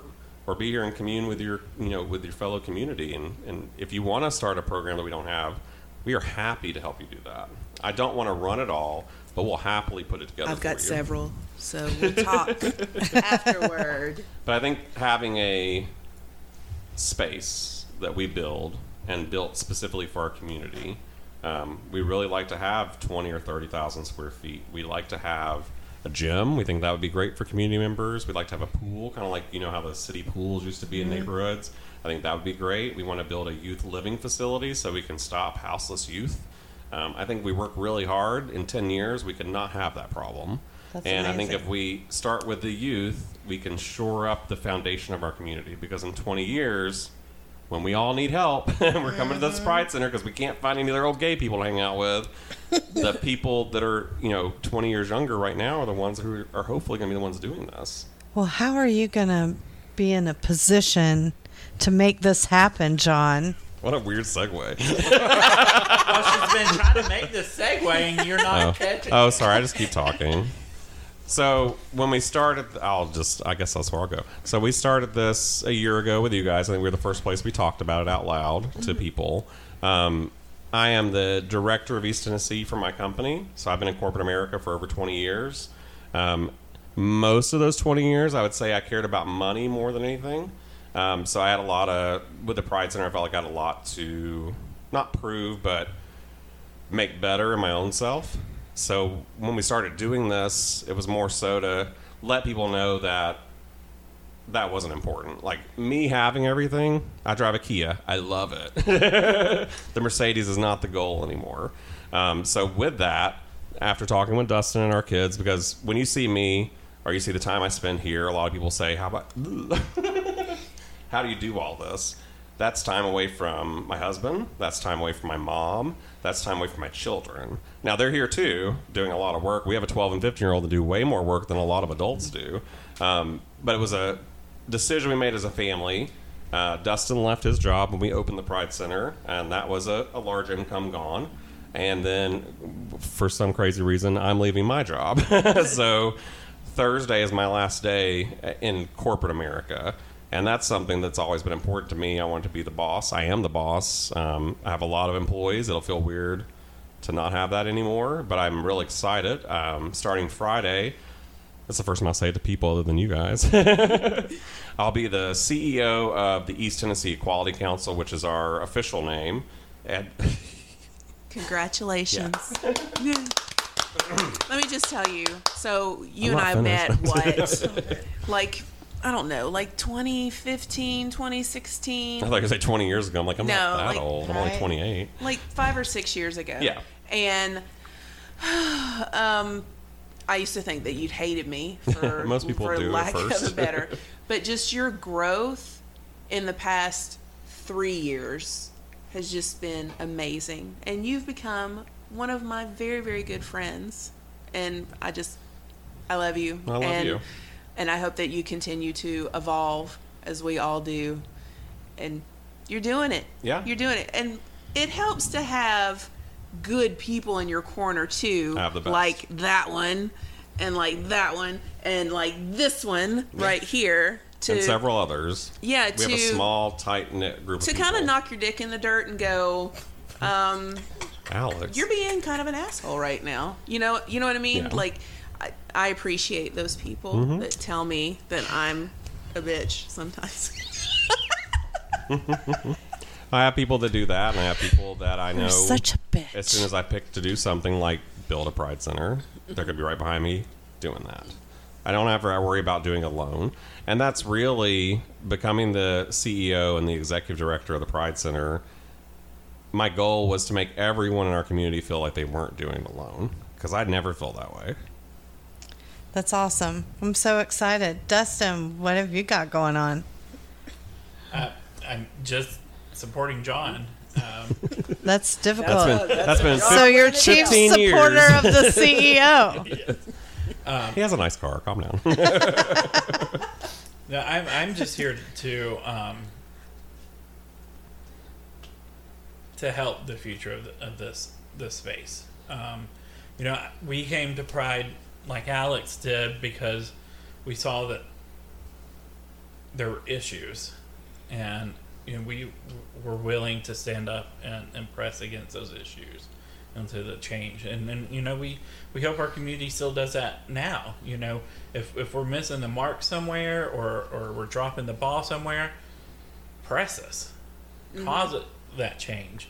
Um, we're, we're, we're gonna try as hard as we can to, to hit every mark, but you know we're human and, and we're working hard, so we're gonna get tired, and we're we're liable to drop a ball somewhere. And then you know we hope that the community has enough faith and trust in us that they can say, "Hey, you missed this, but we know you're going to pick it up and you're going to correct it," because that's how change is going to happen. Um, you know, and I'm I'm just here to to support those people who are, are going to do that. I think it's important to say that a year ago, sitting in your basement eating meatloaf, I think, and I feel like we had meatloaf. No, it was something weird I didn't want, but it was really good. That's pasta. It was good. But talking about I don't remember. starting the center and talking about fundraising for it and talking about that we were going to announce it at our meeting, um, I think that there are some people we should acknowledge who aren't here today that it wouldn't have happened without. So Shout them out. Nathan Higdon, our treasurer, um, he la- he and Heather Quinsley, our vice president, laid the floor in the vocational suite for three weekends. Wow. Uh, Nathan is a high maintenance gay, um, so this was new for him. He did an amazing job. uh, Alexander and Jordan, Jordan's husband Cade, uh, Carrie King, uh, our children, um, Matt Navarro and Story Vanessa later on have been integral parts of what we do. Deja. Um, Deja Fitzgerald. Um, who else was here on the?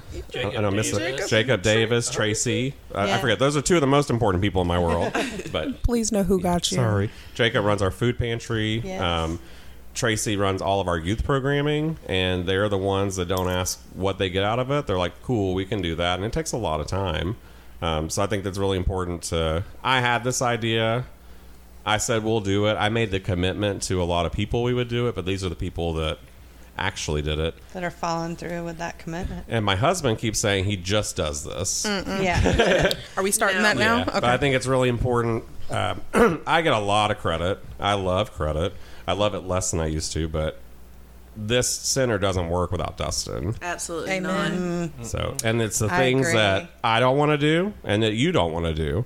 Um, But the he bathrooms get clean now. Now Brady is very helpful with that too. But in the beginning, Dustin cleaned the bathrooms. I don't think people realize where the trash gets taken out. There's not a, a hole under the trash can.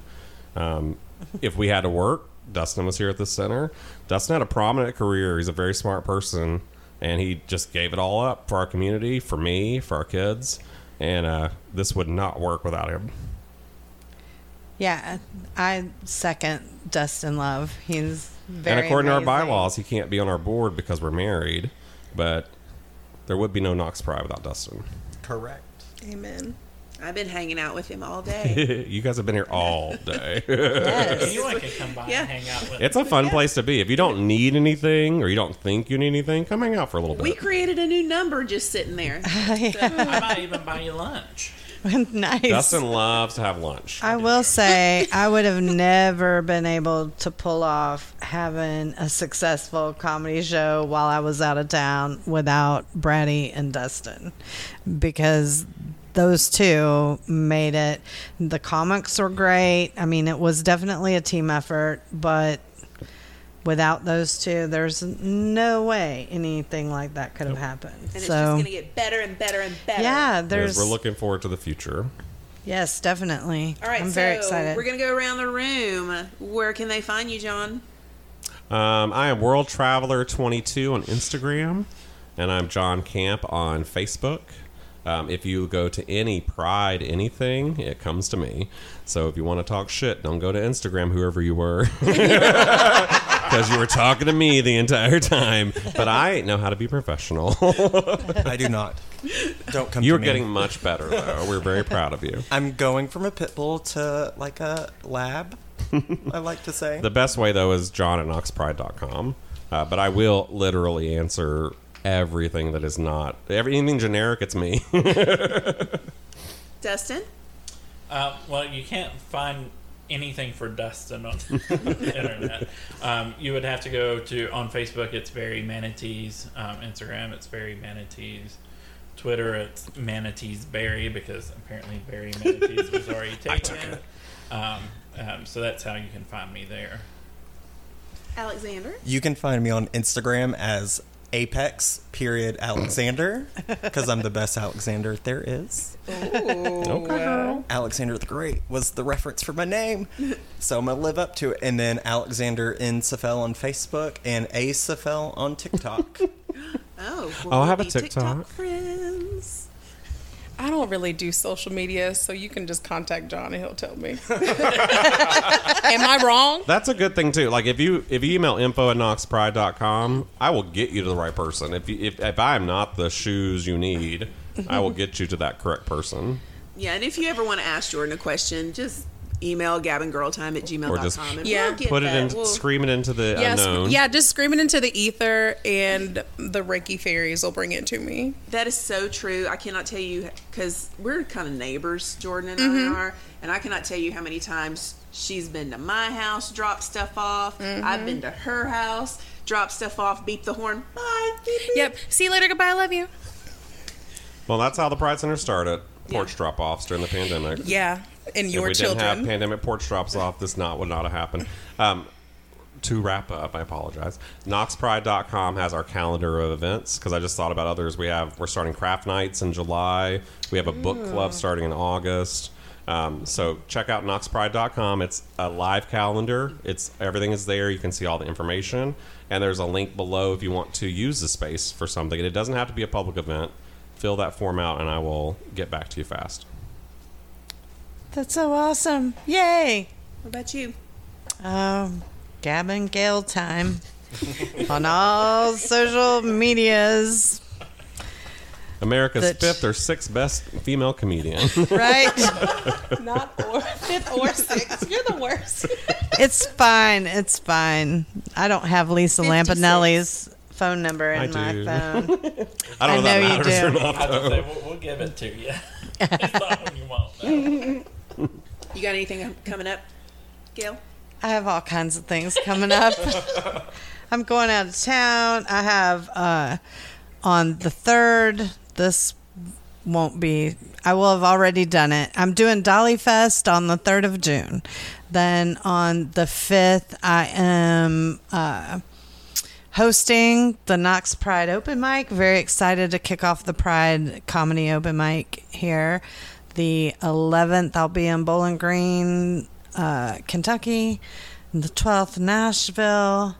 The 18th, across the mountain at Quirky Birds. I don't know, totally forgot about Juneteenth, but it's not my holiday, so I'm not going to appropriate it. However, I do have a lot of people of color on the bill that I'm very excited to bring to Sylva to promote them. And it's a paid show for them, so they get to make some money and then celebrate um, however they choose. And so I'm excited about that. And then I will be at another festival at the end of June out of town. We almost called the for- Prize Center Quirky Birds. Now it's nice to know. That's why we couldn't. Yeah. Don't look at me. I'll also Quirky be doing a Birds tight is five a- minutes is at the cool stand up. if you guys want to come? I'll be doing crowd situation comedies. That was Yes, you're Jordan, going do to you do the crowd tomatoes? work. Are you, Crowd I'm work. very are you gonna do a excited. situation ship comedy? He's gonna he's gonna I'll create just a talk about people how they are all polyamorous, but either with dogs or restaurants or best friends. Hey, you're working Yeah. into my territory. I'm now. polyamorous like, in polyamory with doesn't have to my be hair sexual. client. Do this. I just like you know Jordan's polyamory is her husband and Taco Bell, something like that. It's not. No, it's. oh, what did I say it's earlier? played in video games. Oh yeah, it's Cade in video games. Cade's her husband. He also does our magic every, the first Saturday every month. Come down. Well, My it'll already be over by the time you hear this, but come next month. Irish Viking. It's the best. That's awesome. It's handy to have a seven foot tall straight guy to do shit. How do we find I you? brought him. Me, I am Brady Von Beaverhausen on Instagram, and I am Bruce Tonsils on Fat Life and TikTok. Come watch my TikToks. I just had another one go viral. you. I know. You Look at me. Look at me. Look at me. So once you go girl on viral, how do you keep it going? Do you have to like do stuff every Man, twenty minutes? I know, I know, and it fucking sucks. I mean, you, the, I know the it's way to get you on start getting like TikTok is to sponsors to, pay you. Those stay corporations consistent. you hate. Be on it all the time. Run after that attention. Yeah, You know? but I'm Yeah, I'm Gabby, bad real-time at age, TikTok. you need to get all the attention you can get. Enjoy just- it. Like I'll have a lot going on right now, but it might be you know weeks before I do When you another say video. viral, what is what does that equate to you? I always wonder. Uh, a million point six views. That's pretty viral. I would. I mean, for me, I think. Yeah, the Yeah. hashtag has that. and I would think a she- thousand views is viral, but I'm excited about a thousand. That'd be really cool. Yeah, She I've heard has- about that. But 1.6 million is a lot. Yeah, yeah. she has our Gab and Girl hashtag because of her and going viral, and she'll have. Are you Oh, playing it right now? To, Yeah, not, accidentally. so I like so so dear listener. Accidentally, I was trying Gail is find her. playing the video that went viral, but she's not comes up. showing anyone. They'll have to look it up. They can hear the sound. See me Sunday for open mic night. Yes, if you want to see this and other videos by Brady, that's what I'm going to do. I'm going to have a big screen and show No, Brady's. you're gonna have your phone screen and you're gonna look at it and talk about it like we all can see it. just like now. So which, which one went viral? that one. Oh yeah, Yeah. twelve million. Twelve what- million. No, it's one point Oh, two. 1.2. I said that's a big She ain't got her discrepancy. glasses hey, on. look, it's very easy to get billions of views on TikTok. She has 10,000 likes on another or views on another one. She's just going, You're going after Jocelyn. She's Jocelyn, you're in it. Jocelyn territory. Yeah, she's Well, doing maybe it. we can team up. Y'all could collab. That's a thing, right? 80.5k likes and 95. Maybe you guys can move into an influencer house. We could start one of the a Knox Pride influencer house. Right? She should. I feel like I'm getting a lot of bots though. Oh, There. It still looks good. I have It does to. look good. My da- my 12 year old daughter told me what an influencer house was. And I thought that'd be fun to start. No. Oh, what is that? Where you just It's where put a bunch of influencers live together and create content, but it's like mm-hmm. all the cool, like they get sponsorships to give them cool stuff. Honestly, Yeah, they get cool stuff. I'd rather do something like a Mr. Beast game for the community. I feel like that would be fun. I think you'd rather do a s the circle game for well, the community. Yes, the circle would be fun. I don't know what Mr. Beast is though. You've never. No, I'm I'm almost What is 40. Mr. Beast? Ok- Okay, so Mr. Beast is a content creator on YouTube. He'll do like challenges like uh, local f- people in the town or whatever. And like one I watched the other day was the he recreated the Squid Games, and the last person that stood won four hundred fifty six thousand dollars. And like it was literally, I think he said it cost him like twelve million dollars to make that one video. He recreated the whole set. We ain't got twelve million. I don't know if you heard, but earlier we were talking about how we don't have millions of Okay, dollars. well, I'm not talking about that, Um, who but like. who is Mr. Beast now that's got just twelve You're gonna have to dollars to, look make a him up. YouTube But like, video? I feel He like has it would be fun. sponsors and Like, say if we went and millions of got people. a three thousand dollar car and just did who can hold on to the car for the longest wins.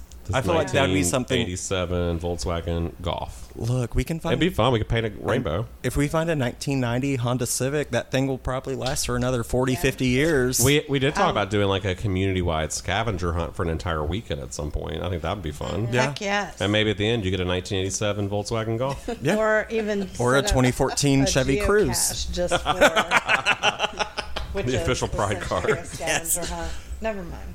I'm sorry, I was laughing at his joke. What were you It's saying? fine. It doesn't matter. I worked it out. and I gave you complete matter. eye contact though, like I was looking at you, listening to you. But I It's a lot. lie. It's cool. Listen, you just make me feel married right now. That's all. I just feel married to a. I've never had a woman tell me that. Cis so man. thanks. I like how with John, his positive outlook, everything's a compliment. yeah. You know, I really like those What have I done to shows. You? It's better be Well, positive. we're gonna wrap this up. We are. We are, and as always, we thank our listeners so much for tuning in every week. Even though for the past couple weeks we haven't put anything out, and that's my fault. We've been recording content, Yeah, but we- life has happened. Yeah. We had life. It's summertime. yeah, Yeah. And we got shit to do. And Mother's Day and babies. Well, when you guys hear this in November, we had a great Pride. yeah. It was. It, can you believe Cher came? exactly. yes. And it's been a ball just talking to you guys. Meanwhile, for it was me, today. Budget Bette Midler over here. We'll see you Y'all next year for an update. my. Absolutely. We'll see you next year. And Yes. We're probably going to see Barry later on in the month. Yeah, that's very exciting. I'll stay home so you can talk. John's going to let uh, Justin talk for a whole podcast. I'll be doing CEOs. I don't believe it. well, it's happening. It's happening. So he's going to let him because John's not going to be there. He'll probably be there, though. No, he knows my schedule. You guys can schedule around me. Dustin Yeah. controls my schedule. We'll just come here during As the the day. first husband, he's very good Yeah. at his job. We'll do it. Yeah. As the first husband? Well, like when I become mayor or president. Yeah. You plan on getting more husbands? No, No, that's like what the you call first the lady. First husband. I mean, I'm open to another husband, He's but he's got to do a lot First of work. husband to the premier gay, to the gay premier. And there's a committee, so you better come We already prepared. got a couple Auditions applications go over. live. There's a committee. Our, our other one says Collins for All right, thanks so much. But everybody, Gail, cut that. go. Please like and subscribe to Gab and Girl Time. Yes. Wait, wait, wait, wait, And wait. eventually, You know, you're not in charge of this right now. That's not what Gail told me. Don't give him power. Don't tell he gets drunk. it was his drunk with On power. Diet Pepsi. Um, are y'all gonna sing with us? Yes, Alexander. It's Yes. The Gab and Gay. outro. But Gail, Sing the it's Gab and Gay time, but Gail will not get it right, so just go with it. It's true because is I the am second year such a she couldn't get it right. narcissist. it's all about me, damn it. That's why they named me Gay. Oh, they knew what was gonna happen. Gail time. Oh my gosh, it's time to go. Gail and I could go forever. Too long. The Energizer bunnies. We're the cute Energizer bunnies of the shindig. You know what? We thank you so much for listening To Gavin. Gay time. Gavin. She said Gay girl time. Gavin. Gavin. Gay time. Gay time. I just didn't want to disappoint John. Aw. Hashtag don't disappoint John. Hashtag blessed. That's for James. He hates that.